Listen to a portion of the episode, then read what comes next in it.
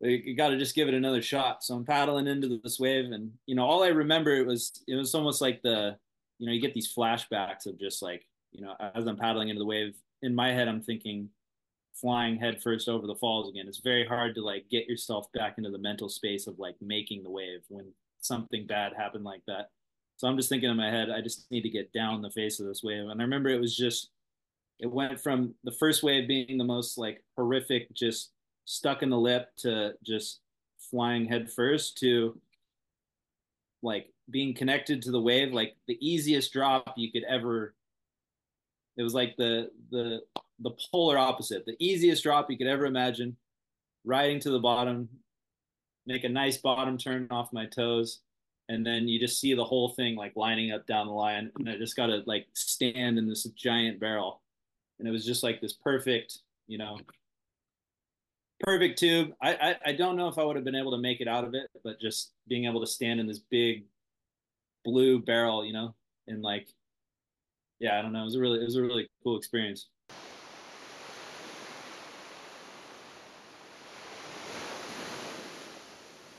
Welcome to Speaking from Water, episode 39, in collaboration with A Classic. Today we have the one and only Jack Akrop. He is a legendary big wave surfer, lifeguard, community man, and podcast host with A Classic on our program today. And we're super, super stoked to have him. Jack, welcome. Thanks for having me. Bro, it's so I, great I to have you. appreciate it. yeah, you come in very high regard from uh, many people. I did my homework on you, and uh, uh, yeah, I'm really excited to get in get into a lot of different things with you. But uh, first of all, how, how are you doing today? I'm doing good, man. Yeah, doing really good. I uh, was just up in Mammoth Lakes, uh, doing some Mammoth, Lakes, California, doing some snowboarding, and uh, I saw that the buoys came up overnight and rushed down to Mavericks, about a seven-hour drive, and got didn't get any good waves, but got like a nice little windy, stormy El Nino session right before dark. And so, yeah, I'm, I'm stoked, man. I'm kind of over the moon right now. I was kind Oh, of dude, thinking so just so, how bro, cool California is in that regard, you know, like ski and then the next day you can go ride big waves. And I was like, man, that's pretty cool, you know, pretty special place. yeah, you're living large, and I was I was checking out your footage. You're you're clipping from from your Mammoth Lakes uh, experience. It, it looks like you guys have gotten a lot of weather. It looks like you got a lot of snow from that. How how was that trip? It was a good trip, man. Yeah, definitely. I'm glad I got over there pretty early because I think a lot of the the roads kind of closed into Mammoth. We've been just getting these like uh that was I guess kind of like an atmospheric river. So um, where I'm from in Santa Cruz, it was pretty much just torrential downpour and and uh, ri- rivers breaking out, flooding. So kind of kind of escaped that, and I was just in the fun, light, powdery fluff instead. And yeah, I understand. overall good trip. Sick. I understand you're coming off a uh, Achilles injury. Uh, Is that is that right? Yeah, yeah. I tore my Achilles nine months ago, so How are you feeling? it's gotten a lot. It's gotten a lot better. Yeah, snowboarding was kind of the last the last test because that's that's what I that's how I originally injured it was snowboarding. So to get it back out there, and it's still a little sore and funky after like a long day of riding, but but it's gotten a lot better. So What's your stoked method on the mountain? Are you are you a, a park guy or backcountry? Like, what do you what do you love?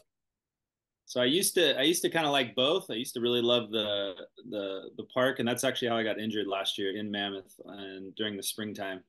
So I don't want to say I'm completely done with the park, but I'm starting to kind of set my sights on you know backcountry stuff and and powder. I would definitely say like powder riding is is more my passion, and it's a lot you know lower impact on the body. So What what what did you do to injure yourself in the park? Uh, I was just hitting. I was just hitting a jump, and I I mistimed the speed. It was kind of a slushy day, so it was it was really slow. So I kind of overcompensated and just went really fast, and I overshot this jump and just like landed down past the landing on the flats and just completely blew out my Achilles. So Bummer, bro. yeah, it was a bummer. So you know, I look at that and I was like, I don't really want to spend another nine months out of out of the water and off a snowboard. So maybe maybe we'll just go go easy on the park riding. Well, congratulations on uh re-engaging the monster and coming out healthy and then going to a new a new monster there in, in Mavericks. Uh what what was that session like coming home recently?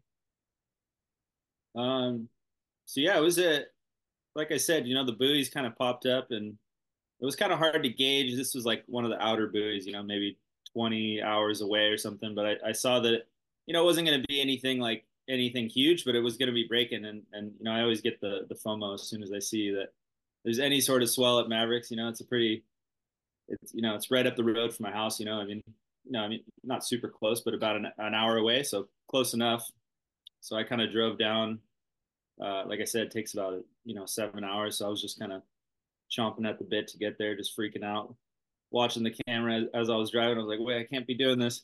And then uh, I got there, and it was just two of my friends out there. And by then, the wind had completely like blown the thing apart, and it, it wasn't a great session. But I, I, you know, I paddled out right before dark, maybe 30 minutes before dark, and got one wave. And um, California dream, man.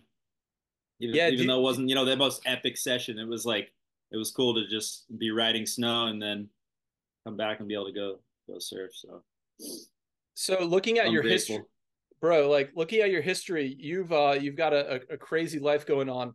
You you first don't really get into surfing, from what I understand, until you're like 20. Is that right? So I was, yeah, so I was a boogie boarder until I was about 18 years old. So I, I, was always kind of in the water, but I was more into like land sports, playing baseball, soccer. Um, you know, I, I boogie boarded and whatnot. But yeah, I didn't, I didn't get get into surfing until I was about 18 years old. So I think so, that's kind of it's kind of uh, lit a fire underneath me, though. You know, just understanding that I'm a little bit behind the curve, and I think it's kind of forced me to to to work super hard and try to try to um, you know make up lost time, really. Well, like boogie boarding in Australia is huge. It's it's not that big in America.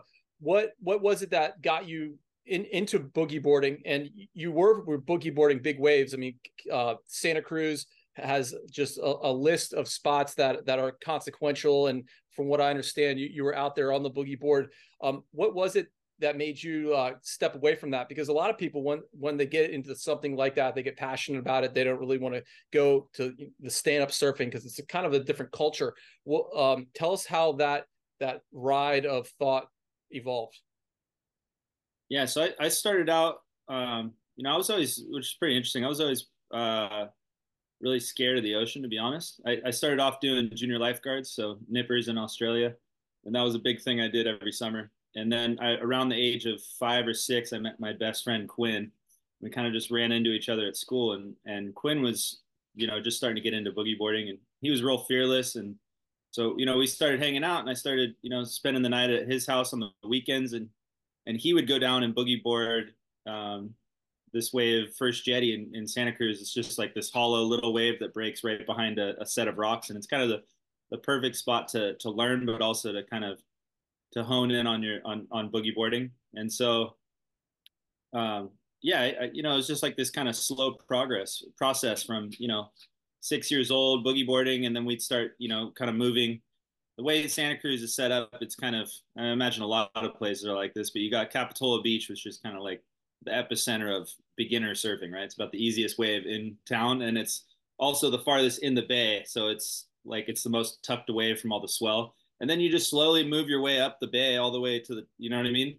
And then it's you know you keep going all the way up to uh, Mavericks, and and that's another story. But essentially, you know, I I started out at First Jetty, kind of just worked my way up, and then, um, as I said, I was I was doing a lot of um, surf life saving sport, so um, we can get into a little bit of that. But um, uh, and I was starting to get really into downhill skateboarding, and I was also really into snowboarding. So I've always I've always loved board sports, and it just seemed like the general progression because I was on a boogie board, I was laying down and I was having a lot of fun. You know, I think I, I, definitely tribute a lot of the big wave stuff to boogie boarding, just getting comfortable, getting rolled around in shore breaks and looking for different kind of slabs and stuff. So I definitely think boogie boarding had a had a big part in my upbringing.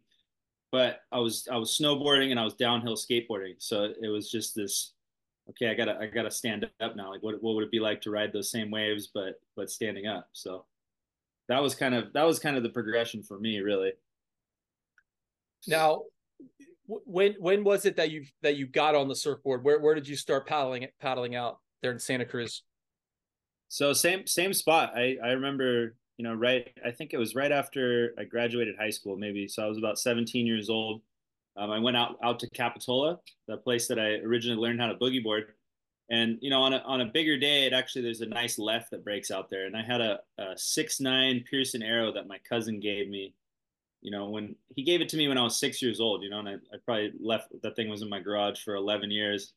Finally, one day I was just like, you know, I'm gonna take this thing out and give it a try. And I can just remember vividly, you know, like right riding some nice lefts, and I was like, I mean, I hate to say it, you know, I, I, do love boogie boarding, but it's one of those things that for me, at least, as soon as I stood up on a surfboard, it was just like no looking back. It was like, oh my god, the amount of speed you could get on standing up, and you know, um, like I said, I, I definitely love boogie boarding, but surfing offered a different level of speed, being able to pump and make through those sections that on the boogie board you were just getting stuck behind, you know. So for me, it was like, well, this is this is it. I'm gonna surf now. Yeah, the, the aesthetic of surfing is is so different than the aesthetic of bodyboarding. And our, uh, we had uh, Ryan Hardy, the the big time nice. bodyboarder, yeah, on the program a couple weeks ago, and man, he blew my mind. And really, what it what it was was when you're traveling on a bodyboard, your whole body's feeling the water, and that that's something that really never occurred to me. So you're you're feeling that water, and as a bodyboarder, as you are and a surfer now as you are can you kind of contrast those two conceptual aesthetics for us? Mm. yeah no that's a that's a that's a really good that's a really good point. So yeah ryan hardy's definitely somebody i, I looked up to growing up a lot. I always watched his that's cool. So you had him on the podcast? Yeah bro like like he that's he a, hit me right amazing, back man. up and he went deep. For anyone who hasn't heard it go back and listen to it. One of my like greatest podcast interviews. He starts it off with a chant, okay, like to get zened up. And he goes into his story, and his story is just incredible. But his ability to describe the the waves that he's he's been in blew my mind. But that was the biggest takeaway was the sensation of full body of feeling. And um, this podcast is a really big aesthetic program, and I'm I'm really trying to hone in on um, your aesthetic preference in all sorts of ways, tactically, visually. Um, and that's really what I'm getting at with this particular question. Yeah. So I definitely agree. You know, boogie boarding and, and, and body surfing. I mean, body surfing even more so, you know, where you're actually in the waves without a board at all. Right. And you're like a, like a seal or a dolphin. You know, I think Mike Stewart, you know, famous boogie boarder and body surfer kind of ex- explains it best how, you know, you're, you're experiencing the ocean about as pure as as you can, right? Because you're there's nothing touching the water. And then boogie boarding, for me at least, you know, it adds that extra little bit of um, just an extra little bit of foam so that you can you can gain speed, but you're still, you know, you're you're lower in the water. So, you know, that that definitely I'm trying to get get what I'm trying to explain here, but you're you're you're lower in the water, so you're more it, it feels like a more intimate experience with with the waves essentially. Um, and then you know with, with surfing, uh, you just you just have a little a little bit of extra speed, even even more so than I guess. Can can you kind of answer ask the question? Like, yeah, yeah, bro, bro. Well, I'm just trying. Me, to, I'm trying to get a feel on. Yeah, totally. Like, let's let's downshift a bit because you are in ocean rescue, and I I I know swimming is part of your background too. So let's take yeah. the wave out of the equation and let's go let's go straight to you creating the energy to move through the water and that that sensation because a, a, lot of surfers they don't swim you know they don't understand um, that thing that the swimmers get and a lot of swimmers don't get the thing that the surfers get and um, I, I, I guess let's start with first principles of the swimming and like how that water sensation works with flow and um, positioning, almost like an airplane flies through the sky. Yeah, no, that's a good question. Um, I mean, I guess I would I would say that um, you know swimming is just a very you know freeing feeling. I don't I don't know the only the only real I've never really done a ton of swimming in the pool. It's more so just been in the ocean, you know, like open ocean swims or or you know body surfing and stuff like that. But um, I would definitely say, I mean, you you know, as a swimmer, you have and a body surfer, you have a lot more drag, right? Because your your body's in the water, so you're actually you're going quite a bit slower in the water, but you're also you know feeling feeling those water molecules with your body um, a lot more. Um, and then you get onto you know a paddleboard, and you've got you know just obviously you have a you have a piece of foam underneath you, so you're able to go a little bit faster. Um, as far as getting into flow, though, yeah, I I I definitely think um, you know like people get the the runner's high. I think there's definitely a a, a swimmer's high as well out in the water. And for me, I guess the, the the main experience for me has just been, especially out in the ocean. You know, when there's when there's sharks and there's and there's you know obviously a lot of big fish and especially around here in Santa Cruz, it's just a very uh, it's a very freeing feeling to be swimming. It's I mean it's a little creepy, but it's also I mean there's been days where I've just gone out on swims uh, specifically just to like you, you just feel very small like in this big fish tank right? And you feel almost almost naked so to speak. So i guess that would be kind of the sensation really from swimming is like this it's like there's you have you have no protection between you and whatever's underneath you. And that's um i don't know i, I don't know if it's exactly like an, an adrenaline rush but it, it kind of is in a sense. If you go if you go out far enough you know you're kind of just in, in each swim, you know, you're like, well, maybe this will be the last one. Maybe. but, yeah, yeah. Um, it's just a very, yeah, it's a very freeing feeling, you know, being, and then, you know, I guess once you add the paddleboard, the nice thing is that you're still, you know, you have a little more protection, so you feel a little more comfortable in the water, and you can also travel a little longer distance, right? So I think that's why paddleboarding's so exciting. Is because instead of you know, I mean, there's people that can swim 20 miles, but that's going to take you far longer than if you're on a paddleboard or if you're on an, an outrigger canoe or if you're on a surf ski. You know, you start to, you know, you get these different crafts and you're able to go faster and, and gain more ground. But um, yeah, they definitely all have their own sensations. I think swimming, the nice thing is just being fully immersed into the water and actually feeling like one of those, you know, sea creatures in a sense, right? Like you feel a part of the water as opposed to being on top of the board and you're you're part of the water, but you're still on your own separate craft. Does that kind of make sense? Absolutely. It, when, when, was it that you really got into your your uh, life saving um, as far as the, the the organization goes?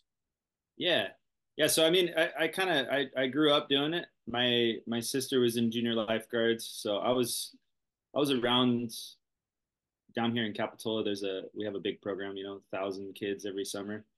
Um, so I, you know, I was watching it when I was three and four years old, and then you can start here when you're six. So I started doing doing junior lifeguards, and right from the beginning, Capitola was really well known for their their competition side of of um, the sport. So you know, beach flags for people that are familiar.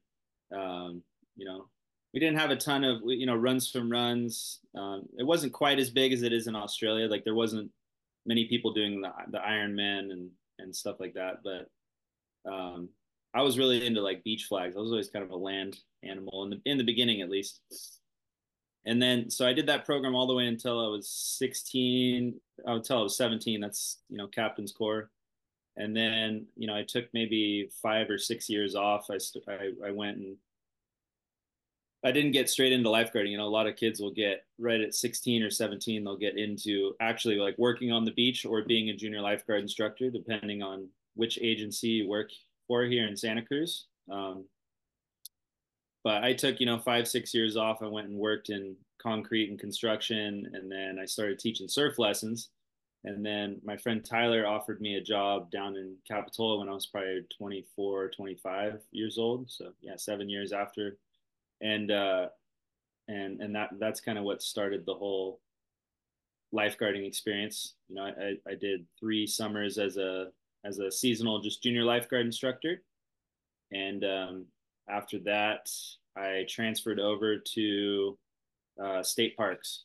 And so, so there's three agencies in, in Santa Cruz. There's Capitola, Capitola Beach, then there's state parks, and state parks kind of governs you know all of the all of the state beaches in Santa Cruz. So it pretty much covers the biggest range of beaches, and then Santa Cruz City, which covers like the Boardwalk Beach and that area. So I got I got in with state parks, and so this will be my third year as a seasonal working working for them.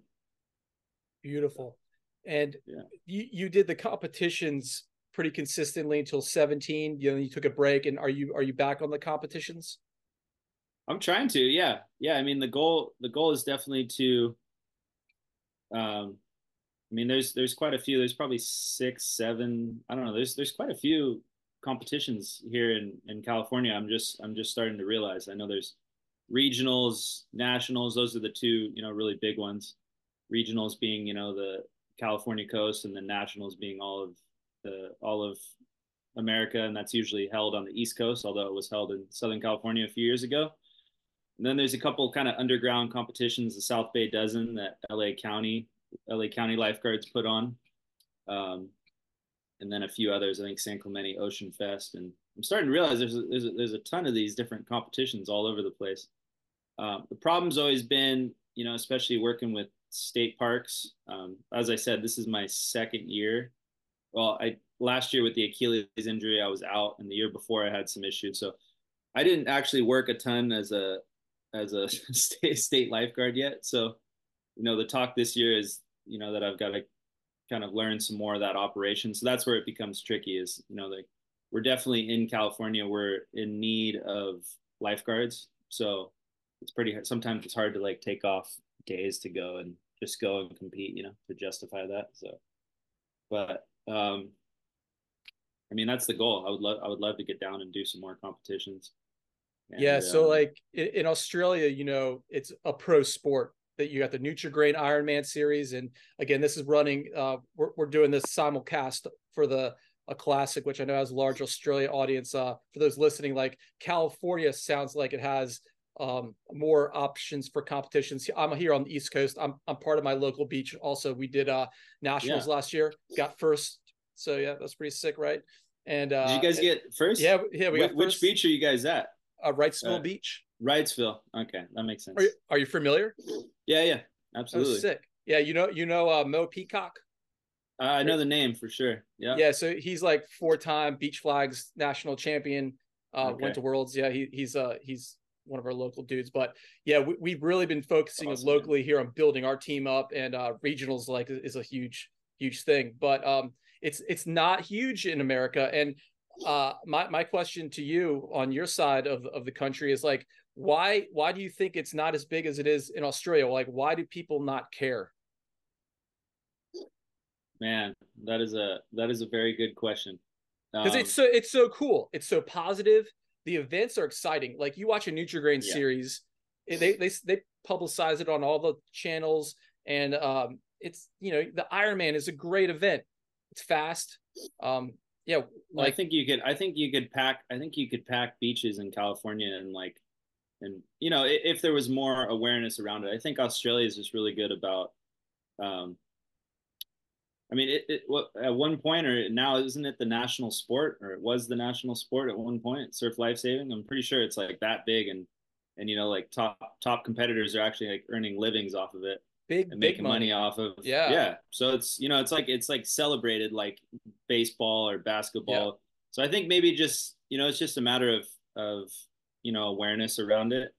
Um, definitely in santa cruz it was always you know ryan buell who runs you know or founder of buell wetsuits. He was a big surf life saving competitor. So growing up i'd always heard of like him and and matt hoffman's another one. He was my junior guard instructor and Nick Hanna, and there was, you know, so there was for for us, it was if you were in the community of if you were doing junior lifeguards, you heard about it, but other than that, it wasn't it wasn't super big. So I'm not I'm not exactly sure, but I I, I really hope that changes over time because you know it is like you said, it's an it's an amazing sport. You know, the beach flags, the uh, you know one of my favorites recently, and I haven't gotten into this is the um, is the uh, the dory boats so the you know the American Ironman. And I know that's big on the East Coast, right? Especially well, that's it's kind of really where... big up, up north. Um, the New okay. York, New Jersey. Like New York. Okay. I, I, I did nationals this past year, and we don't have any dory boats. And we're we're all watching these events, and it it was like knee high shore break. Yet these boats were just crashing. One girl went to the hospital. It's the gnarliest thing. People don't even like get how gnarly this sport is. And um, yeah, mad respect to the to the Dories because I have no desire, but like surf ski, love the surf ski, the Ironman, but like dories, woo. Is it is it big where you are? Because I saw a lot of people in California on at nationals like really into it. Like they they truck their boats across and like eighteen wheelers. Do you see it? Yes. So I think it's it's definitely a lot up in Northern California, not so much. Um, I think I mean usually the farthest from my experience though, the farther south you go, the more, especially LA County. Yeah, LA County. That's kind of yeah. where it's really big. They have a lot of dory boats, and then yeah. some of the state state park beaches down south have the have the boats. Um, I don't know if that's exactly. It might be honestly one of the reasons might be it's just so cold up in Northern California. So the farther up, up here you go, uh, especially Santa Cruz is like Santa Cruz and then Half Moon Bay are some of the last lifeguard agencies, and and then you know north of that you start getting into like Cal Fire, who's actually running water operations. There's you know there's Mendocino County state parks, but I think it's just so cold up there that a lot of them aren't really focusing on on surf living life saving sport. Unfortunately, because there's there's probably a lot of there's probably some good athletes up there that would you know kill it down here. Yeah, and, kill it down south, but like do you notice a cultural difference between the lifeguarding corps and the surfing corps? Uh is it or are, are they merged where you where you are?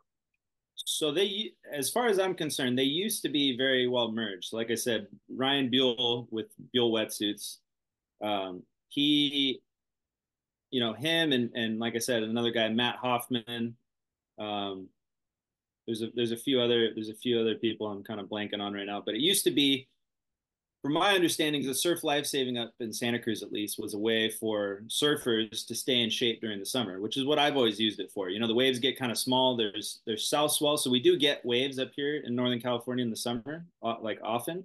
But there's also long periods where it's just flat. So it's you know either you stay out of the water and you get out of shape, or you you know surf lifesaving is the perfect sport. You know, it's a lot of running, a lot of beach calisthenics swimming, paddling, so that by the time the, the waves come back around, you're you're already in shape. So for us, it's it's definitely been ingrained. I think we've definitely lost that over time, and there's a few. There's it's actually really cool. There's a few organizations now starting up, a few a few clubs rather. So that we have the basically in, in Santa Cruz, you have the east side and the west side, and then so.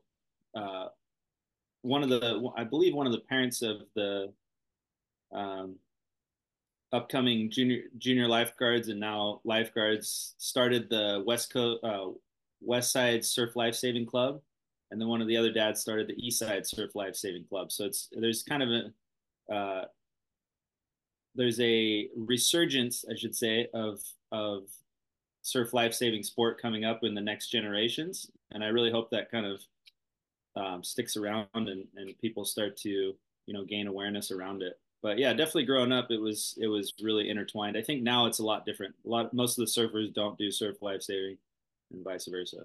So that that's too I mean, what I've noticed. Yeah, here on the East Coast. And uh, speak to the positivity of it all because it is uh, such a positive thing.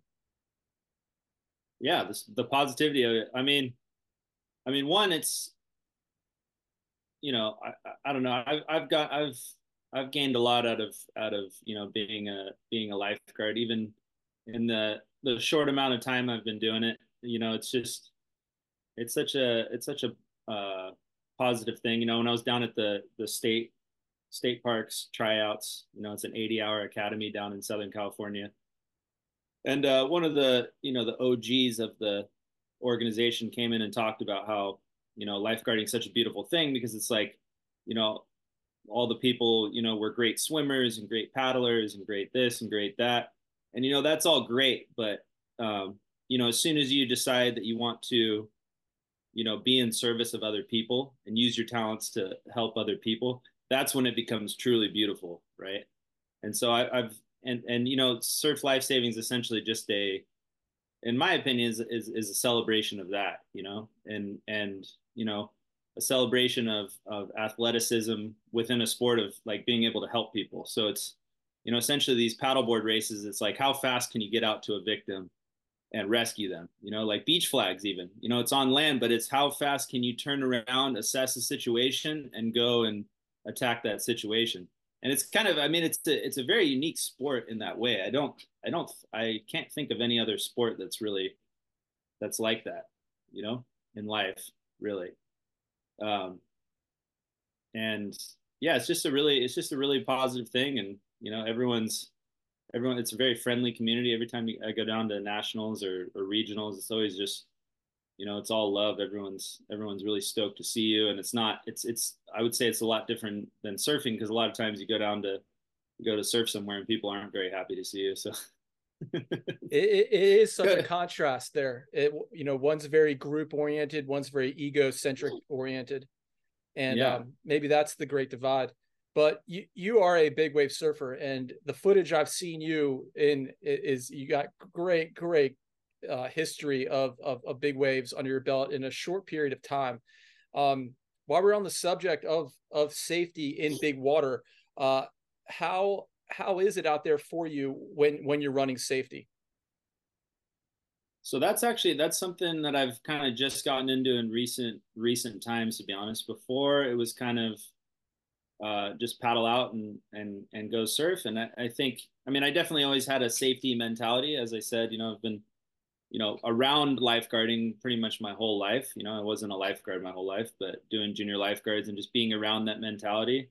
So I've always had, I guess, a, a, a safety mindset around it, just around like really assessing things. I would I would say I'm a very calculated person. I wouldn't I've never like put myself into situations where it felt like too over the top. Obviously, in big waves, you know, there's Mother Nature is in charge, but there's a lot of different ways that you can mitigate the risk, you know, just from like understanding lineups, how far the waves are going to break out, you know, where your hazards are, this and that. So I've always, I've always, you know, been very safety oriented. And then it wasn't until I started going over to Nazare. So I've been over there the past seven years. I didn't go this year because of my injury, but in the last six years, I've been going over there to um, to paddle surf. And obviously, it's a big it's a big tow-in spot, but um, there's a you know, if you don't have the equipment, obviously towing and once you get into jet skis and, and all that, it, it's, it gets a lot more expensive.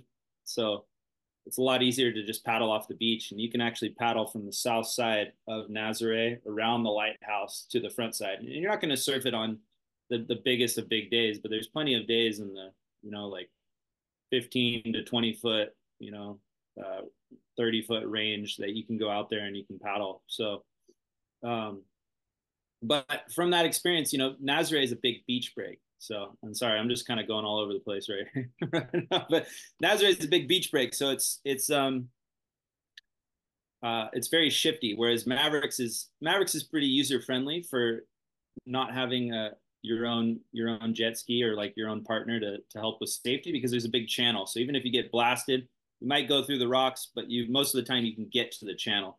Nazare, you know, you kick, you can ride a wave perfectly, kick out, and then the next one's to land on your head because that beach break is shifting around and moving. So that's what started to get me interested in in jet skis. And last year, my my friends and I got a got a uh, jet ski, and uh, so we started running water safety for each other over there. They'd had some experience driving, and they kind of taught me a few things.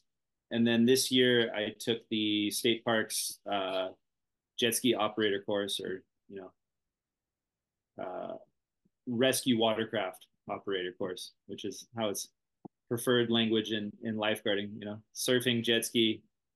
I think rescue watercraft is kind of the, the, the best way to uh, talk about those. But so I took that course and, and um, so now I've been kind of trading off with my friend a little bit and um, yeah, it's been it's been a lot of fun. It definitely it definitely adds a, a, a huge element of safety but I would also say I would also argue too, you know, with with all of this, um, you know, everyone talks about oh, you have to have a jet ski, you have to have a jet ski. A lot of times, to be honest, I I feel a lot safer without a jet ski because, especially if you if you don't, you know, it's me being someone who's kind of an amateur, like if you don't if you're not really good and even if you are really good on a on a on a jet ski it it adds a different level of of uh, danger because you know now you have a big piece of metal in the water that can flop around and smack you and um, you know I've been out plenty of times out at Nazare and Mavericks and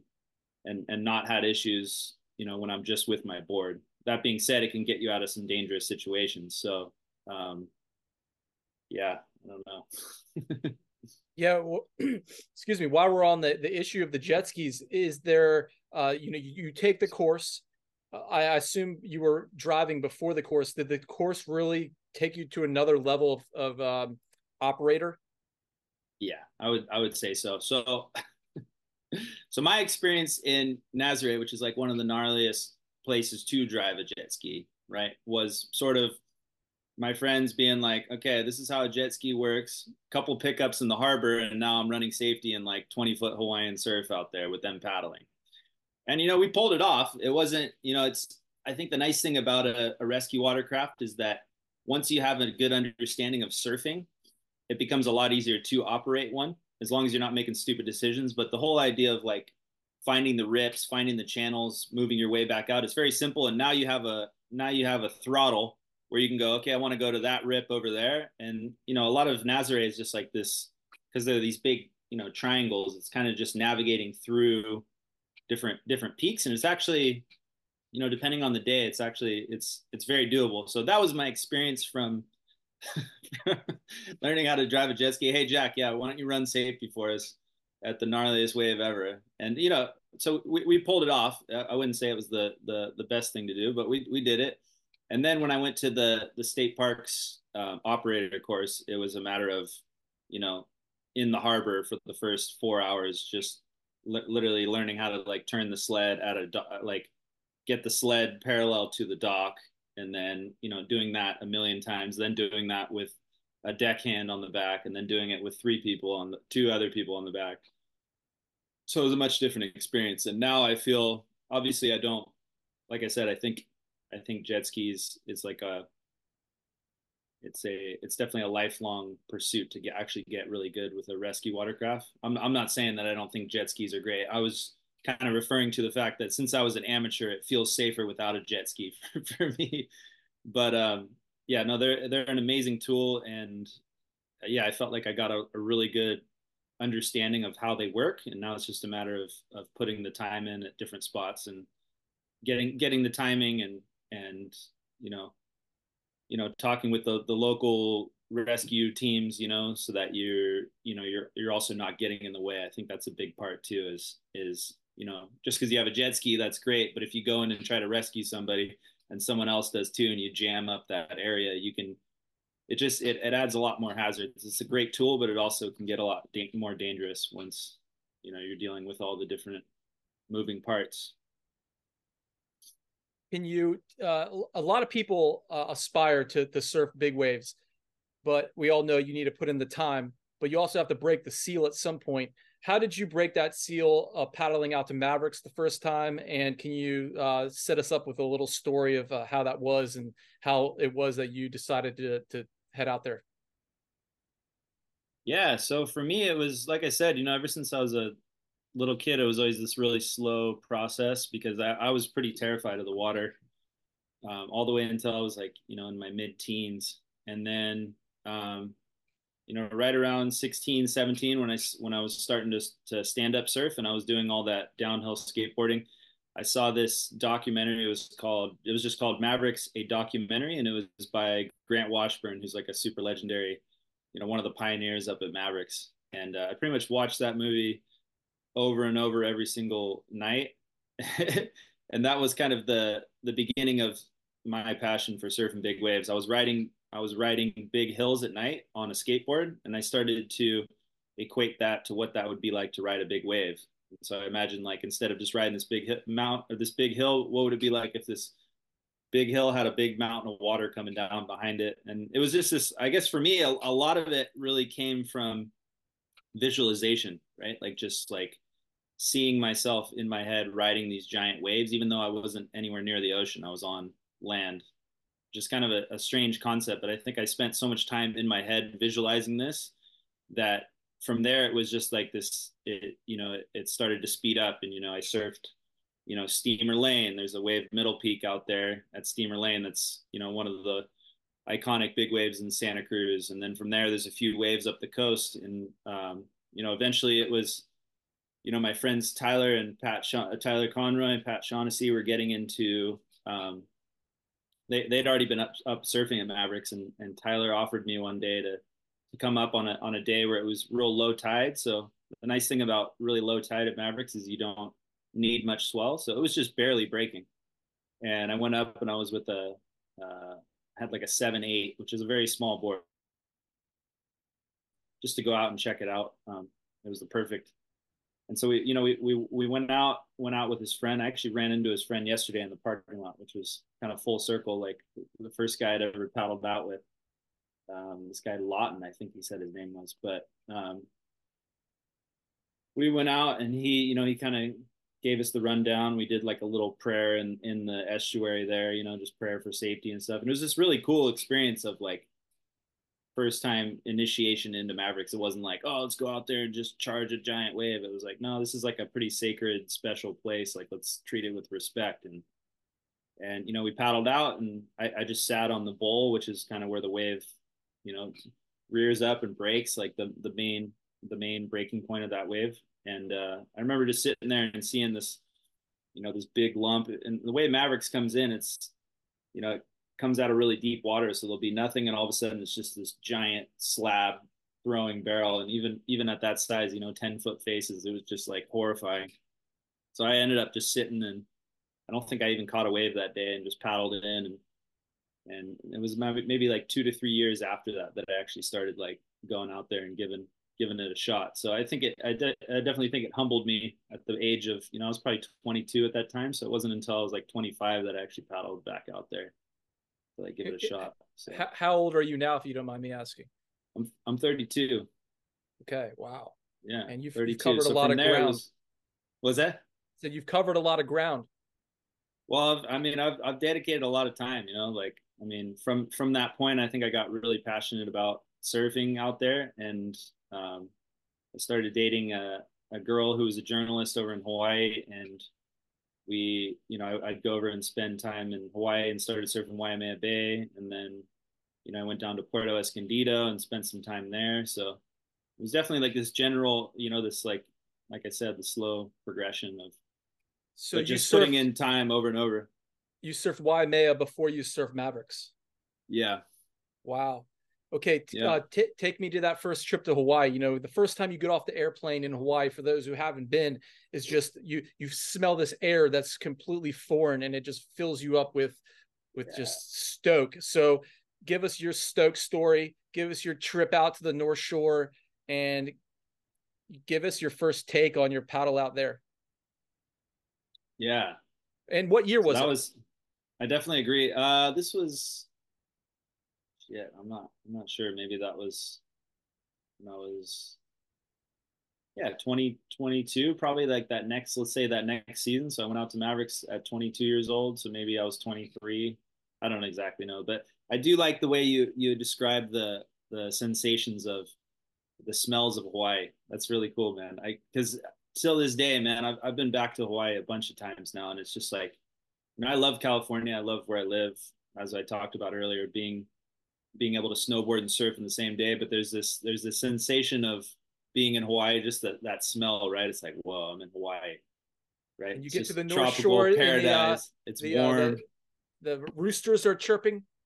Yeah, the roosters are chirping. You get to wake up in the morning to hearing. Yeah, that's that's amazing. At first, you know, I kind of hated it. Three thirty in the morning, you're like, what the fuck was that? But but you get used to it, right? And all of a sudden, it's just you're in paradise but yeah, let's so let's talk about just that first time, especially on the the North Shore of Oahu, coming down that iconic you know vista of where you're on on top of the the hill and you're looking down and you just see the North Shore. I remember thinking, oh my God, look at that. I mean, that's you know the most one of the most iconic, probably the most iconic pieces of of coast in the world, right? Like the most movies shot there, you know, it's kind of the epicenter of surfing. It's like the proving grounds, right? The North Shore proving grounds. So I definitely was scared, you know, like looking at that, I'm like, oh shit. You know, it was a, I think the first year I was there, maybe it may have been an El Nino winter too. So, um, can't remember when the last El Nino was, maybe 2000. Anyways, um, and so yeah, it was just this, you know, uh, I guess this amazing feeling, you know, coming down into, and and and my girlfriend Shannon at the time, she was, um, like I said, she was a reporter, so she worked for uh, WSL. She worked for you know all these different news outlets. The Inertia, there was this this online, I think they're still around. The Inertia on on Instagram. But so you know we were staying right kind of in the center there at her friend's house, right at Rocky Point, and uh, so it was just this. You know, was, I'm super grateful for to have had that experience, um, and just staying right right in the epicenter. You know, like getting to surf Rocky Point, getting to surf Sunset Beach. You know, I think the nice thing about the North Shore is there's so much variety. So it's not like you don't have to go straight to Waimea Bay. I mean, just being in the ocean on the North Shore of Oahu is like, is, you know, is, uh, is an experience in and of itself. You know, you start off surfing Sunset Beach and, you know, I, I surfed Sunset maybe, you know, what they would call four foot Hawaiian, you know, eight, eight foot faces. And I remember getting probably probably to this day the most work that I've ever been in the ocean was a four foot Hawaiian sunset, which sounds funny, you know, because people are like, but you've ridden like you know giant waves at Mavericks, and you have it's it's amazing that sometimes you know like anyone who spends time in the ocean can understand that it's it's not necessarily the biggest wave that like sends you the, the biggest deals you the biggest beating, right? I remember paddling out to sunset and I'm on my shortboard in my board shorts. Yeah, this is great. And the set comes through, and I try to duck dive, and the thing just absolutely obliterates me and just smashes my face into the board, just pinned on the bottom. I was like, oh man, it's gonna be some trip, you know. You're, so. you're like, I need a bigger board. I, need, I need a bigger board because it yeah. doesn't. That's the interesting thing about over there is just you know it's coming out of being on islands, coming out of open ocean. It's it's a whole different experience than California, you know, where you know swells are I mean, and there's obviously open ocean waves in California, but Hawaii just feels like a different, different animal. So, um, so, so did you get a bigger board? Because uh, you, you say you went to to Waimea. That's a big step up. Like sunset. I did get a is, bigger board. I've I've heard many times people, some of the best big wave surfers in the world, they say sunset's the best wave in the world, and big other big wave surfers have have claimed like uh there's a guy in New York City, Will Skudin. I remember seeing him in 2006 before he really went big. He's like studying. He's like, this is the this is the university of how to ride big waves. Is Sunset Point, and um, you know the guys who who uh, uh, ride the most waves at Sunset have the the biggest boards. Uh, so you you get a bigger board, and um, and what happens next? So you get a bigger board, and then uh, you hope you can ride that board. so, at the time, I think I got a web. Uh, what was it? A Weber, maybe? I don't know. I got an eight six. So I was over there. I think the biggest board I had at that time was like a six five or something like that. So I, I mean, obviously, I knew if I was going to surf Waimea, I needed a bigger board. So I ended up getting like an eight six, I think. And um, yeah, I just I, I went over to. I don't think I ended up surfing Sunset Beach on on that particular board. But I ended up going over to Waimea just on a on a smaller day. So there's you know there's the outside wave at, at Waimea, and then there's the inside wave, which is called pinballs, which is kind of just breaks on the inside right next to the rocks there in, in the bay.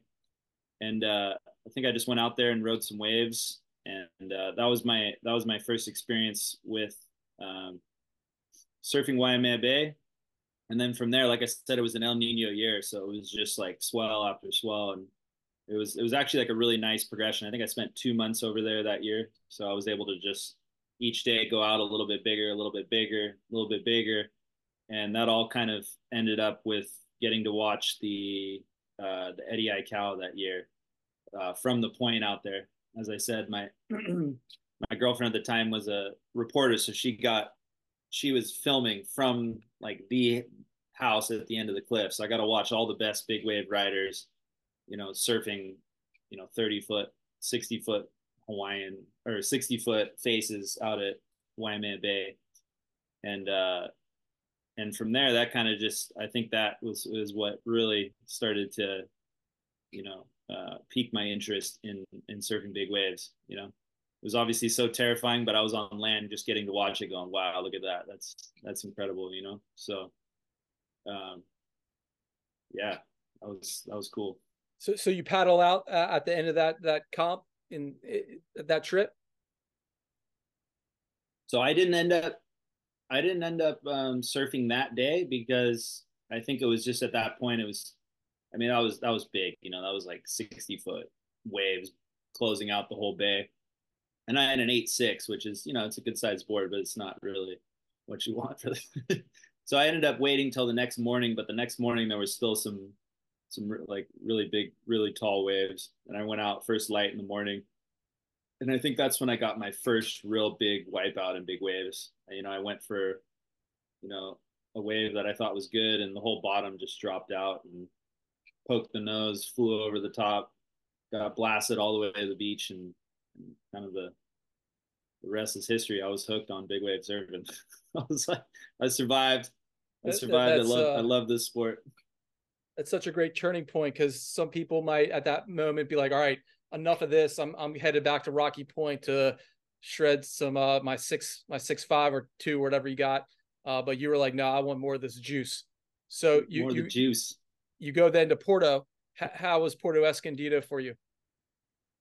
Uh yeah, Port you know the unique thing about all these different ways is they they all they all have their own faces, right? So uh, Puerto was always really scary because you know I'd seen in a lot of the old movies, you know, a lot of a lot of people drown there, and a lot of people have broken their necks there because it's a it's a shallow sandbar.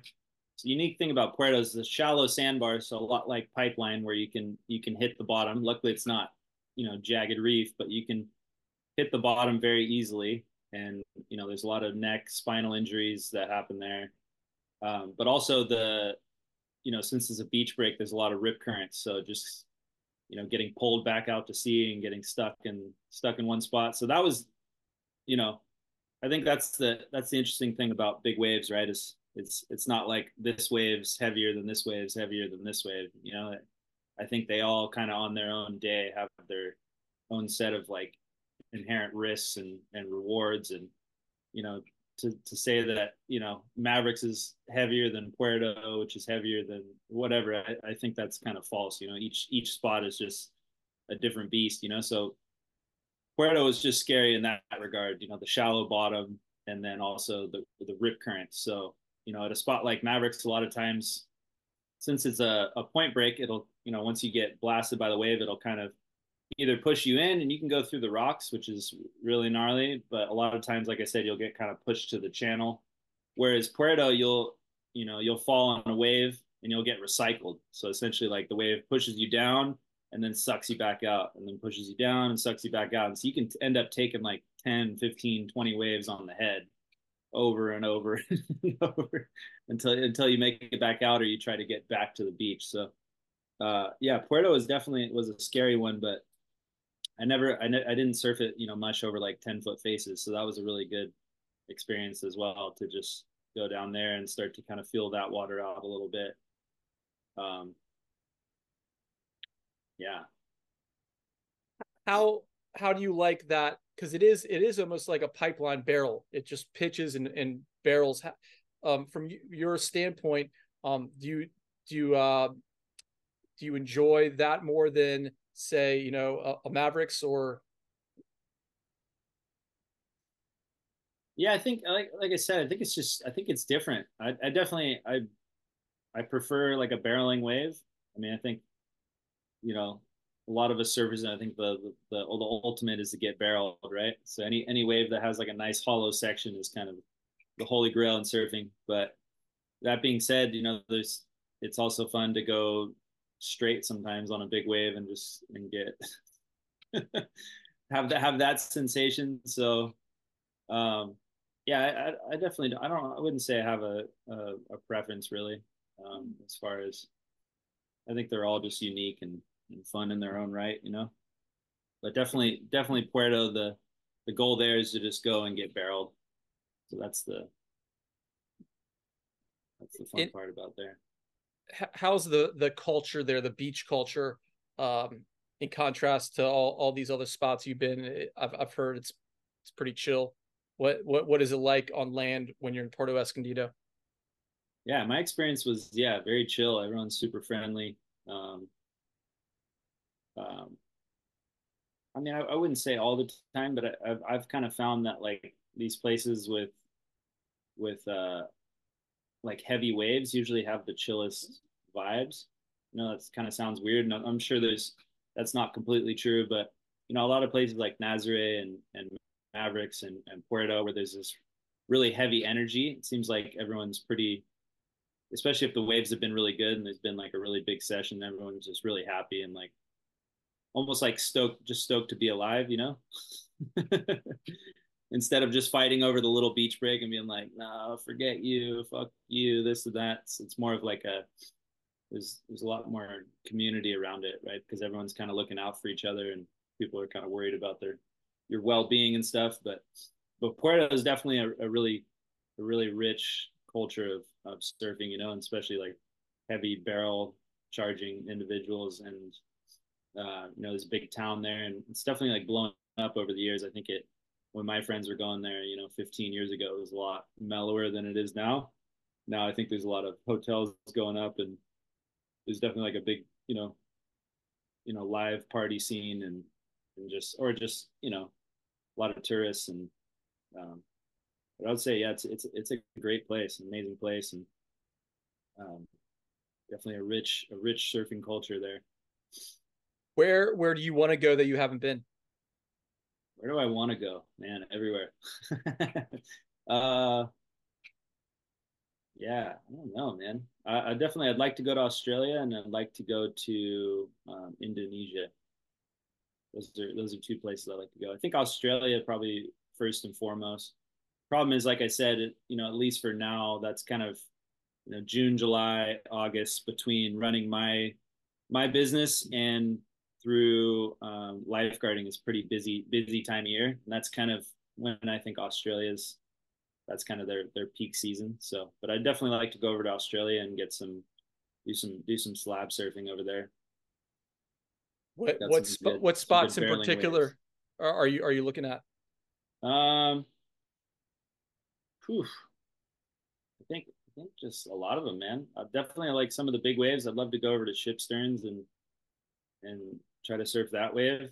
Um, although that would be pretty. It's I'd be on my backhand. I'm a goofy footer, so um, yeah. I don't know. I think I think it just that whole area just has a ton of a ton of big waves and you know and plus just you know i mean it's kind of one of the epicenters of, of surfing and kind of where you know there's a huge surfing culture over there so i imagine it's just an, an amazing place to to see i don't i don't think you can really go go wrong with any of those spots over there yeah, definitely yeah. ship has been a big one on my radar Shipsterns and then there's a couple other slabs that that i've been looking at um, that wave Ours looks really amazing uh, scary, super scary, shallow. Again, different than you know deep water spots like Mavericks. You're more worried about hitting the bottom and backwash and stuff, but uh, you know at least to go check them out. You know, who knows if I'll, I'll end up surfing them, but definitely to go over and just see those waves would be amazing. You know. So so here I want to I want to do some slab versus uh, the Nazare kind. So uh, previous yeah. episode 38 we have uh, Matt Dunsmore and I got him on the on the podcast because he had just scored Shipsterns last week. Okay, so I don't know if you saw that footage, but they got six Shipsterns in summertime, which was apparently really rare. Uh, he he he kills it. He killed it.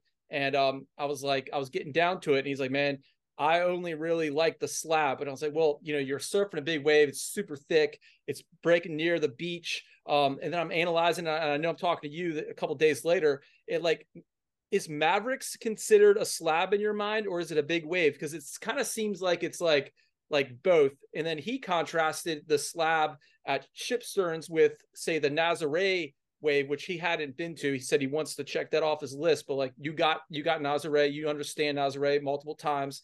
Um, I guess what I'm getting at here is like sensation and consequence. And uh, as a big wave surfer, like what tell us a little bit about those things kind of the difference between slabs and, and big wave and yeah yeah so I, so, so first I would say I would say Mavericks is kind of a hybrid you know it's a slab in the sense that it comes into one spot and breaks but you're not typically hitting the bottom although there have been some body surfers that have surfed the left that have actually I think a body surfer broke his leg out there so it, it does get really shallow especially low tide on the left So I would say I would say Mavericks is a slab, more of like a deep what you call like a deep water slab. So you know on the bowl on on a big day, you know you're probably talking 15, 20 feet of water, as opposed to some of these other slabs where it might be two feet of water, three feet of water underneath. Um, I, I mean, I'll just come out and say that I, I think slabs for me are a lot scarier. Uh, I'd rather get pushed deep, and, and I know some people are different. Some people prefer the the the shallow water. Uh, I I just personally I would rather get pushed deep underwater and get held down for a long time than hit the bottom. You know, I went over to Tahiti a few years ago, which is you know a, a really crazy slab and uh, you know, every time you fall on that wave, you're just thinking, "Oh my god, I'm gonna get tre- cheese grated on the bottom." And you know, to me, that's that's a lot scarier. It's all, so it's also it's also a different kind of experience. You know, riding slabs as opposed to riding, you know, just somewhere like Nazare where you're you're not really worried about hitting the bottom. You're more so just worried about drowning. You know, so. Um, and and a lot of these slabs too. I mean, like even somewhere like Tahiti or Shipsterns. I mean, you can get held down a long time too. So it's, uh, I don't know, but it, you know, it's it's also just the risk to reward part. I would say slabs oftentimes have a better, a bigger reward. You know, not not to say anything against Nazare. I think Nazare is amazing, and you know, there are certain places where you can get, you know, people have gotten big barrels out of Nazare but like somewhere like Tahiti or somewhere like Shipsterns, you know, you're you're dealing with a much a much bigger barrel. So the for me, you know, the the risk to reward the the reward's a lot higher. Being able to get like one of those crazy visions in a barrel, you know. Like I said, and, Nazare, you can you can get barreled out there, but it's it's a it's a lot more tricky as opposed to Chopu, where it's just like a perfect tube every single time, and that's what you're going for is that crazy barrel. Yeah, can you give us the story of the best session that just pops to your mind that you've ever had where you're like on your deathbed and you're like oh i want to remember that that moment that day and then tell us when it was where it was who was with you? Yeah. Um oof. Think about that one for a second. Yeah meditate. Yeah. Best. Best session man. There's been some there's been some good ones. Um very fortunately. But uh, I would definitely say probably this last year. What was this last last year? Yeah, so it was during the Eddie Aikau swell. I was over in, in Hawaii, and I I went out to surf uh, an outer reef with a friend Evan, and you know just kind of the stars aligned. His his tow partner at the time had gone over to a different island, um, and so uh, I was staying at his house, and he was like, "Hey, do you want to you know partner up?" And like you know, it'll be me, my other friend, and so we'll have two skis and three people. So, and and then also so four people, two two skis, four uh, four people, and so it just worked out really good because these outer reefs, you know, I mean, I think one or two people maybe made it to the outside. I mean, it was like as big as Hawaii gets. You know, the the Eddie Aikau was running, so Waimea Bay was closing out, and uh, you know, paddling off the beach would have just been a nightmare. So, stars align I paddled out there, um, and you know, surfing this outer reef first thing in the morning. There's three people out. It's just like dream session. The swell of, of you know, the huge swells coming through. It's clean winds, which isn't super common for out there. And uh, you know, I'm paddling for this wave, and uh, you know, I just get stuck in the lip and and fly headfirst over the falls to the bottom, just get absolutely annihilated. So, you know, not the best way to start off the morning. Just flying headfirst through the air, you know, held down two wave hold down, almost drowned, and then like come up. My friend or this guy comes and picks me up. I end up running safety like the rest of the the morning for everybody. Um, and I ended up not, you know, surfing that spot again. I think we went in and got some lunch, and then we go over to um, outside log cabins, which is like, you know, like one of the iconic waves in Biggest Wednesday, where Ken Bradshaw and um, you know a bunch of I forget, you know a bunch of the other guys in the Derek Doerner. Whatever that was, yeah, Derek Doerner, yeah, exactly. In in what was that, 1998? Maybe that yeah. was yeah, Dave Kalama, El Nino year, Dave Kalama, all those yep. guys. So I got there, and Ken Bradshaw is actually out there on a jet ski, um, and he's just riding the waves. He's not even, he's not even, um, you know, he's not towing, but he's still, he's driving his jet ski in front of these like 60, 70 foot waves.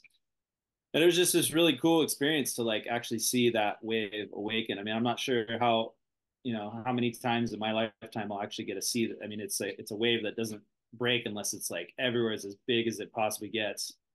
And I remember just getting to see my buddy, my buddy Evan, you know, tow into just some some monster waves out there. Like, I mean, I don't even know how big, but just like probably the biggest surf I've ever seen to this day. And I, I was just sitting in, you know, there's a giant channel there, so I'm just sitting on my paddleboard, just sitting there watching him tow into these these enormous waves. And uh, yeah, I ended up I ended up like paddling over to the peak I didn't I didn't end up catching the wave, but just like feeling the energy, just being out there, like sitting on the shoulder, watching these just giant waves come through. Um, and then we ended up on the way back. We stopped off at that the wave that I originally gotten uh, smashed on. You know, it's this, and uh, uh, there's nobody out anymore. The wind's kind of up, and you know, the only wave I'd gotten all day, I'd just gone over the falls and just gotten absolutely annihilated. And so I was back for redemption, right? You know, I was like, I got one wave and, you know, 12 hour session or whatever. So I'm sitting there waiting. My friend Evans running safety for me. And this, you know, this perfect wave comes. I paddle, get to my feet, ride this wave, and just stand in like the biggest barrel I've ever stood in in my life. You know, probably like, I mean, I don't know. I don't know what I would say. You know, 20 foot Hawaiian like wave, big left barrel, standing tall on this thing. Didn't come out of it. Board breaks in half, disappears. Go to the beach. That was a wrap. But that was, I mean, I mean, to this day, those, I mean, those those days are pretty hard to come by. You know, just with like that clean and that big all, all day.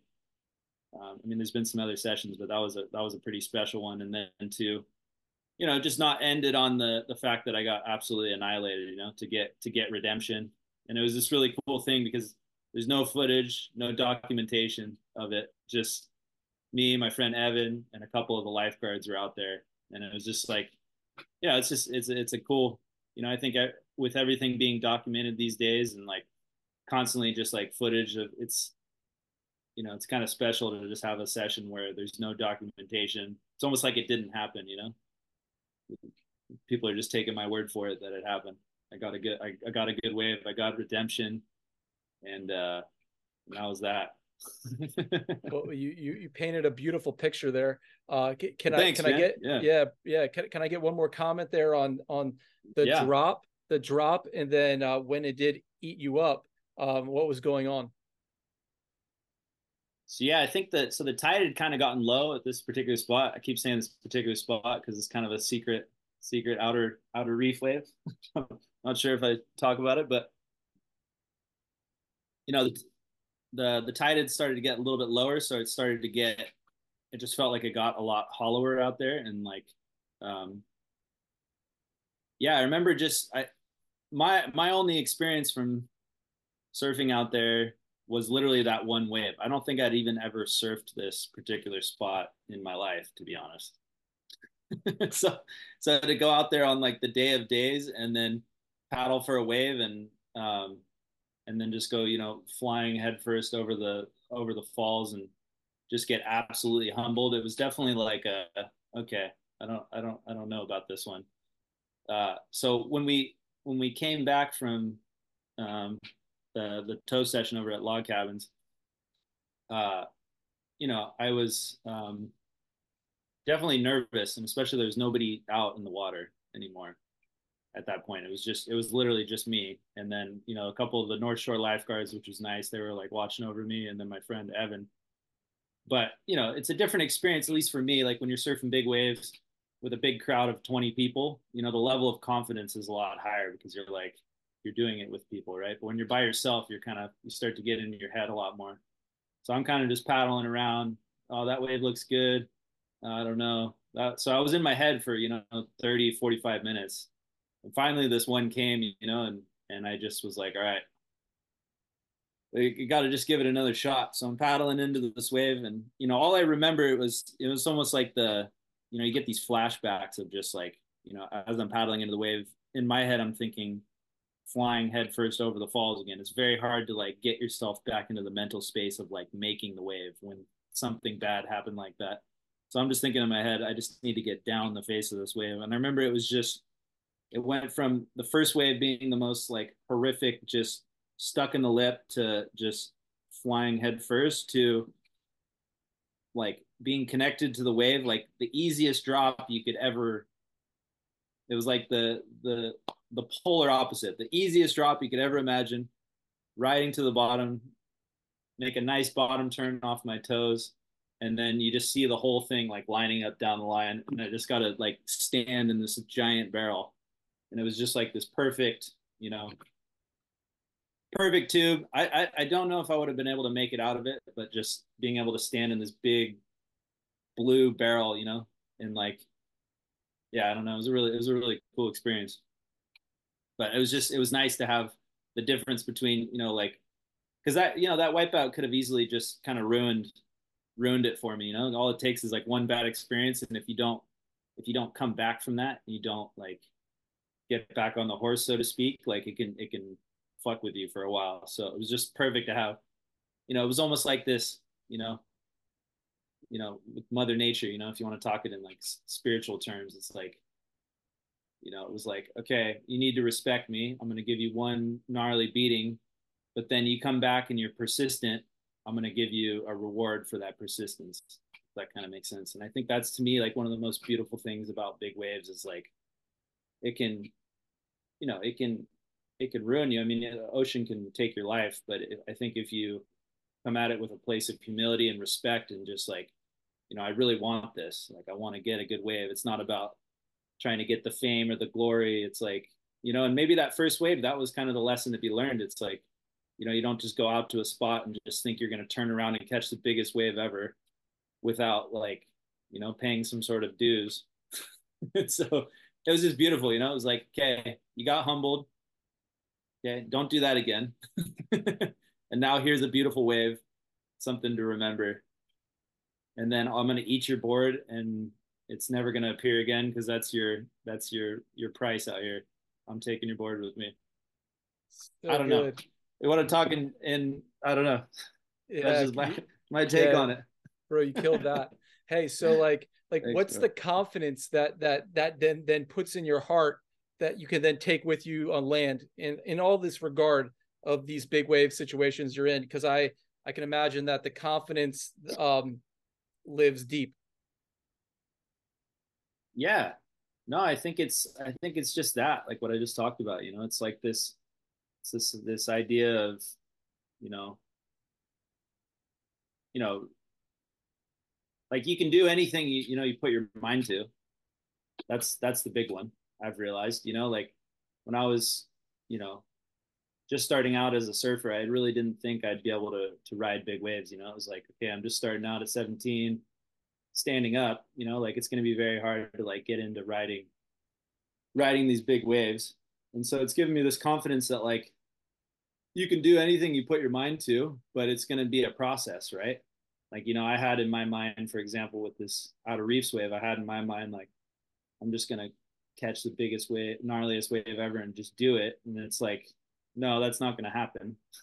you're going to have to put in some work and you're going to have to, you know, start to understand the wave a little bit better. But if you're, you know, if you're willing to not give up, then, you know, you can, you can, you know, you can achieve anything in life really. So I think, you know, and then you can, in, in the sense of coming back to land, you can take that into into business. You can take that into you know whatever whatever things you want to do. I mean it's just really it's just about i guess persistence. That's the biggest thing i've learned with with big wave surfing because there's and just surfing in the ocean in general the ocean's always in charge. And so if you're not persistent then you're not gonna you're not you're never gonna get the reward right because it's gonna humble you left and right but if you you know if you just keep keep pushing and keep you know doing your homework and you know sometimes these things don't happen overnight it's not like you just you know like you want to be a big wave surfer and all of a sudden you you know you catch really good waves um, takes a lot of work, you know, and dedication and time. And I think that's just life in general, right? You want to, and, and, and, and it, it always works out. It's like, you know, the, the only time, you know, like the saying goes, the only, the only way you fail is if you give up, you know? So. Killer, bro. And like, so on land, you, you have, uh, you're, you're a journalist, you do podcasting. I've, I've read your articles in inertia. Um, and you have nice. a business, uh, flow. Like, uh, tell us, tell us, I, I guess let's start with, um, how you got into the journalism and um, and then we can move on to these other other uh, pursuits.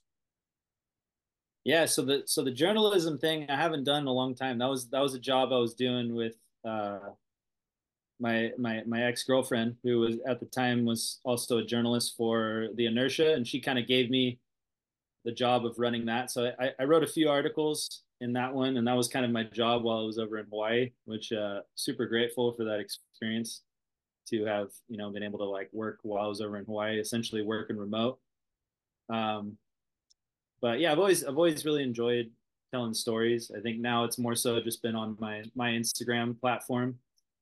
Um, and then yeah, so this is so Flow is my shirt. So this is uh, Flow is actually an organization I work for, uh, run by a guy Nick Hart, good friend of mine, and uh, it's a safe space after school program. They do all kinds of things from you know mountain biking, um, skateboarding, and then I run their surf program. So and he's kind of who gave me my my start essentially. So we started you know, and, and, it's for middle and high school kids in the Santa Cruz area and, and beyond. You know, they're trying to expand over time. But, um, you know, as far as the surf program, you know, any kid can just come down and, you know, we provide boards, we provide wetsuits, and uh, essentially just free surfing lessons, surf and ocean safety lessons down here in in Santa Cruz, and uh, they're actually who actually so so Flow is my friend Nick's company, but through Flow and through you know teaching these surf lessons, I actually started my own company, Central Coast Waterman.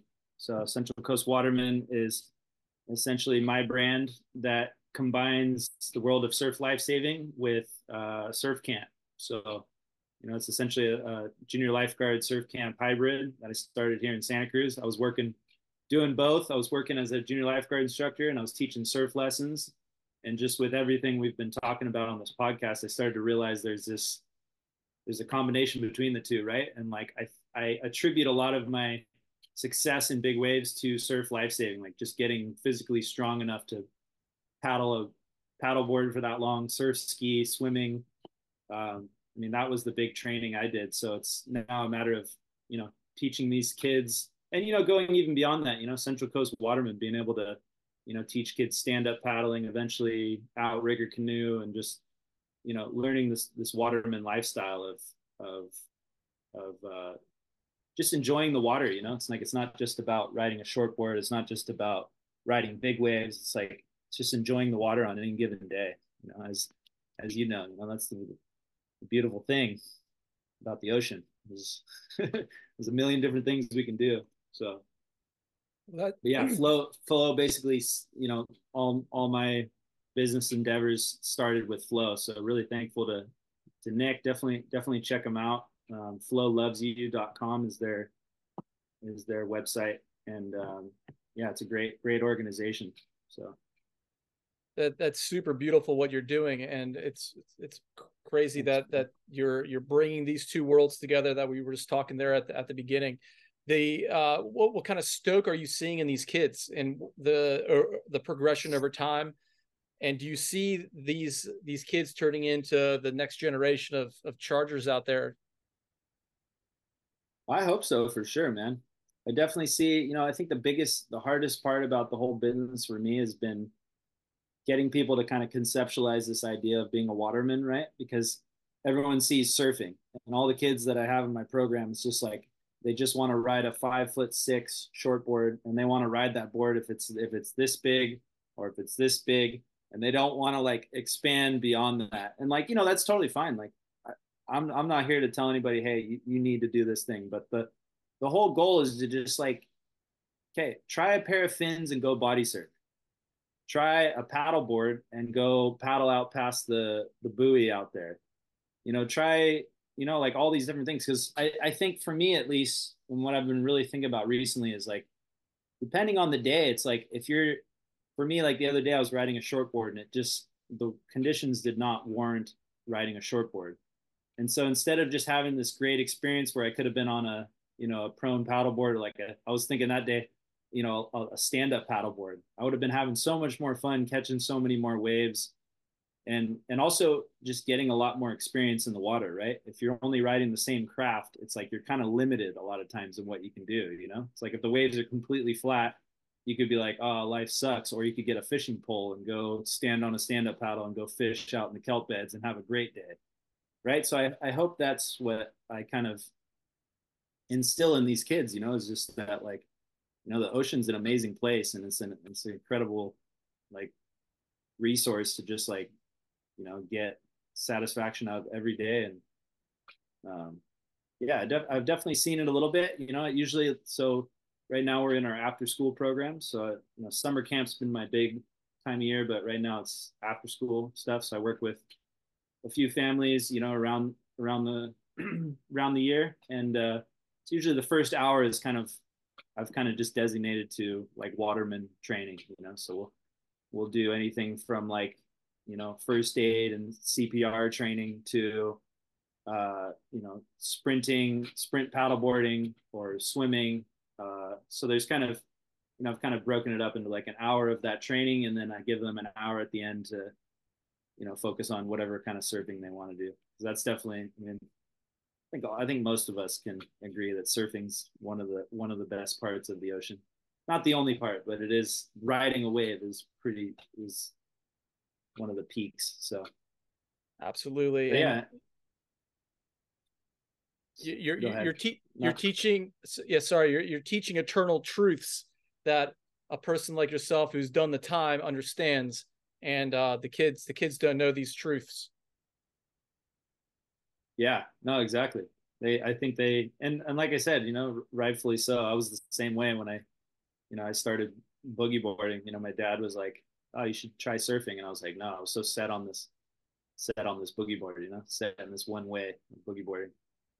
And you know, I mean, even to this day, I mean, I'm a, I'm a big fan of. I, majority of the time, I like to ride a shortboard. I mean, it's just kind of how. But I think, I think, you know, just getting out in the water and enjoying it every day is, is really the key, you know, even, even today, there's no waves. It's kind of stormy, but you could get out there on a paddleboard and, you know, get your workout in or whatever.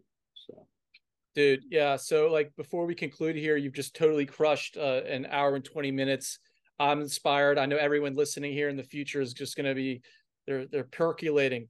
Um, before we conclude, I got two more questions for you. Uh, you are yeah. a uh, you're a classic podcast host. Uh, I, am dabbling uh, with a, a, classic, as you know. This is going to be um, broadcast on on their channel as well. Um, how how do nice. you view podcasting, and uh, what's kind of your method? And t- t- tell us your kind of um, your eternal truths that you've learned as a podcast host. Yeah, well, I mean, it's it's definitely still super fresh to me, but um, you know, Dan Dan reached out after we did our our I did a podcast on a classic and uh, you know he asked if if I wanted to kind of stand as the you know I guess the uh, somebody in the field of big wave surfing that was familiar with the the territory and could kind of dive into some of the questions a little bit deeper as far as you know like board equipment or whatever. So i thought it was a cool idea. And I, at the time you know i'd already been kind of thinking of doing my own podcast just because a lot of times you know when i go on these trips to nazare or, or wherever you know, I get to meet these really cool people that have like very inspiring stories. Um, and so it was just like this, this, this perfect opportunity, right? I, I didn't need to get the platform. It was just like, why don't you just come on, use our platform? Uh, you just need a pair of headphones and a laptop. And, you know, from there, I've, I've, you know, I've already gotten to do like two or three with, you know, some of my friends and heroes. I just did one with my friend Antonio Silva uh, he's a big wave charger out of Portugal, and then Ryan Levinson, who's a friend of mine, who's who, who you know is like one of the original uh, rescue watercraft drivers for the WSL. Uh, Steve Rice, another big wave charger from South Africa, who's a friend of mine, and so it's I don't know, it's it's a lot of fun to just to uh, I don't know. I mean, as, as you know, podcasting's fun. It's like you get to learn about somebody else, and you get to create this piece of content that other people can listen to. Um, I don't know. I'm, I'm I'm really enjoying it to be honest. I think it's a I think it's a great thing. Yeah, dude, and just it's- coming from somebody I love, I love listening to podcasts myself. So it's cool to be on the opposite end now.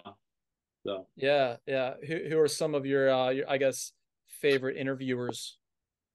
And we can we can Uh, even go go across podcasts, you know, maybe uh public radio, maybe uh you know, I I enjoy um uh, Charlie Rose, you know. oh, nice. Charlie Charlie Rose. Yeah, I you don't, know if, I don't know if I know Charlie Rose. No, Oh, bro, he's he's the OG. I check him out. Top- yeah, he started on the in the 90s on PBS. Okay. Yeah. Check him out. Yeah, I mean, uh, for me, it's you know, I, I started out listening to like Joe Rogan, and you know, I know it's been kind of controversial over time, but I, Oh, I great. really I like. love him. I like the fact. I like the fact that he's just he plays the he plays a neutral role, right? And so you you as the listener get to learn a lot because he's just instead of him being like, yeah, I know what you're talking, you know, it's like he plays it like he's super dumb, and so then you- you- you're able to conceptualize something from like a physicist or a PhD student to where you're like, oh wow, that makes sense. Instead of them talk, you know. So I really like him. I mean, that's kind of been the big one. Jocko Willink, ex Navy SEAL. I listen to his podcast a little bit, but yeah, it's been yeah. Podcasts are cool, man. Yeah, well, you're you're gonna crush it on a classic. I look forward to listening to more of your podcast. You, you do a great job, and uh, let, let's you, just man. shout shout out a classic for a second. Uh, the, the first time I heard about a classic, I was doing research on. Uh, uh, did you hear the one with Dougal Paterson from? Um, uh, he's a big wave surfer out of South Africa, Dungeons. Okay. Anyway, shouts out to Dougal. I've had him on the show twice, and so I'm listening to Dan talk to him, and I'm like, a classic. What a cool name because like we're Americans, and like you you you know lots of Australians, I'm sure, and like the way the way they set things up is so funny. Like so, a classic is such a classic thing to say in Australia. So shouts out, big up, and uh, Dan, respect. Um, and Thanks, Dan. yeah, dude. So like la- last question here for you. What's the meaning of life? What's the meaning of life? Oh man, I'm still trying to figure that one out. I think I think for me the meaning of life is just experience it, you know, and just experience all the the ups, the downs, the highs, the lows, you know, all of it. Um, and I think that's been the big allure with riding big waves, you know, and and just is just like experiencing, you know, like what what is what is that like, you know, and then now transitioning into like what is it like to to host a podcast. Uh, so I, I think, I mean that that's not all of it. Obviously, there's a lot there's a lot to life. There's you know enjoying your friends and family, um, having some sort of purpose. I think is a big part of the meaning of life. You know, like living purposefully. You know, whatever that may be. I'm still trying to figure it out. I mean, I dabble in a million different things. You know, I'm I'm down dabbling in being a lifeguard, being a coach, a mentor to kids, a big wave surfer. I'm just trying to figure out like I don't know, like what yeah, I'm, I guess I'm trying to figure out the meaning of life, you know. But I do think having some sort of you know purpose, I think a, a big purpose of mine is is riding big waves, but then now I'm finding purpose in teaching kids and teaching people how to stay safe in the ocean. You know, that's like taking my passion and then trying to take it a step beyond and like get other people to conceptualize these things and and also just get people to like experience that you know? Like i mean one of my big goals would be to have one of my clients or one of the kids i'm coaching to like experience big waves. And maybe they love it maybe they don't love it but like what what is that experience like you know? So i think just experience, experiencing life man and, and enjoying it you know? And, and just like trying to trying to you know sip it all up it goes by fast right It does. It does. it's a flash of light in a pan. Uh, J- Jack Yeah. Akrop, dude, you you uh you've you've crushed it. And before I let you go, I, I got can I get one more in? Can I get you got one more? Yeah, no, no, Okay, I got one more, bro. and right, I just like, wanted to say before we end, thank you so much for having me on here. This has been a it's been a blessing. And uh yeah, no, it's a great I, I always feel great. Uh, podcasts are just fun. You just get to talk to somebody interesting and you know it's cool. Yeah. So you you ripped to it. do it again. yeah, dude, hundred percent. Um, you, you're a man of the ocean. You love the ocean. Wave wave gardens, wave pools. They're huge now. Uh, what's your take on um, the artificial wave? Uh, I think it's awesome, man. I mean, I mean, I don't, I don't know how how sustainable they are. I, I would say that would be the only downside is if they, you know, if you, if it becomes an issue on the environment. But that being said, I went to Waco recently with this organization, High Fives, and uh, man, wave pools are the shit. how, how how was that session instead of it's instead of going on instead of going on a surf trip and like maybe getting maybe scoring maybe not scoring it's like you go to waco and you know that you're going to score. And that session was amazing. I mean the wave was a lot better than i thought it would be. You know you look on it on videos you're like oh that's pretty cool and then you get there and you see the first one come through and you're like holy shit. And we had like a 12 hour private session so it was just i think i surfed like 11 hours and 45 minutes of that just until, until i couldn't move anymore. And it's just the same way over and over just yeah it's amazing. I, I really think I, I think it's probably the future of surfing because now it's going to allow you know a kid from freaking texas to potentially make it on the wsl who may not have had you know the experience to go on a surf trip you know he didn't have the the resources or whatever to go somewhere else so. I think yeah, it's amazing. Gonna blow this blow the whole thing up. Yeah. Yeah, the, I, the, I, that's I mean maybe we'll see, but from what I've heard, like a lot of people are like, oh, the the beach though is still the place to go.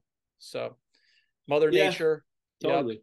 Yeah, you gotta get that taste, but you gotta go. You got something to go do, and um, Jack Akrop, I can't thank you enough again for joining us. No, thank you, man. Yeah, bro. And I wish you uh, the best of luck today. And uh, I look forward to speaking with you again. Sounds good, brother. All right, dude. Have, Have a great, great day. Great day, man. Thanks so much. All right. Peace out, everybody. Oh, like, follow, and uh, hit up a classic. Hit up Jack. Uh, I'm gonna put the stuff in the in the comments below. And with that said, peace out. Thank you, brother. Later, dude. Have a great one, man. You too.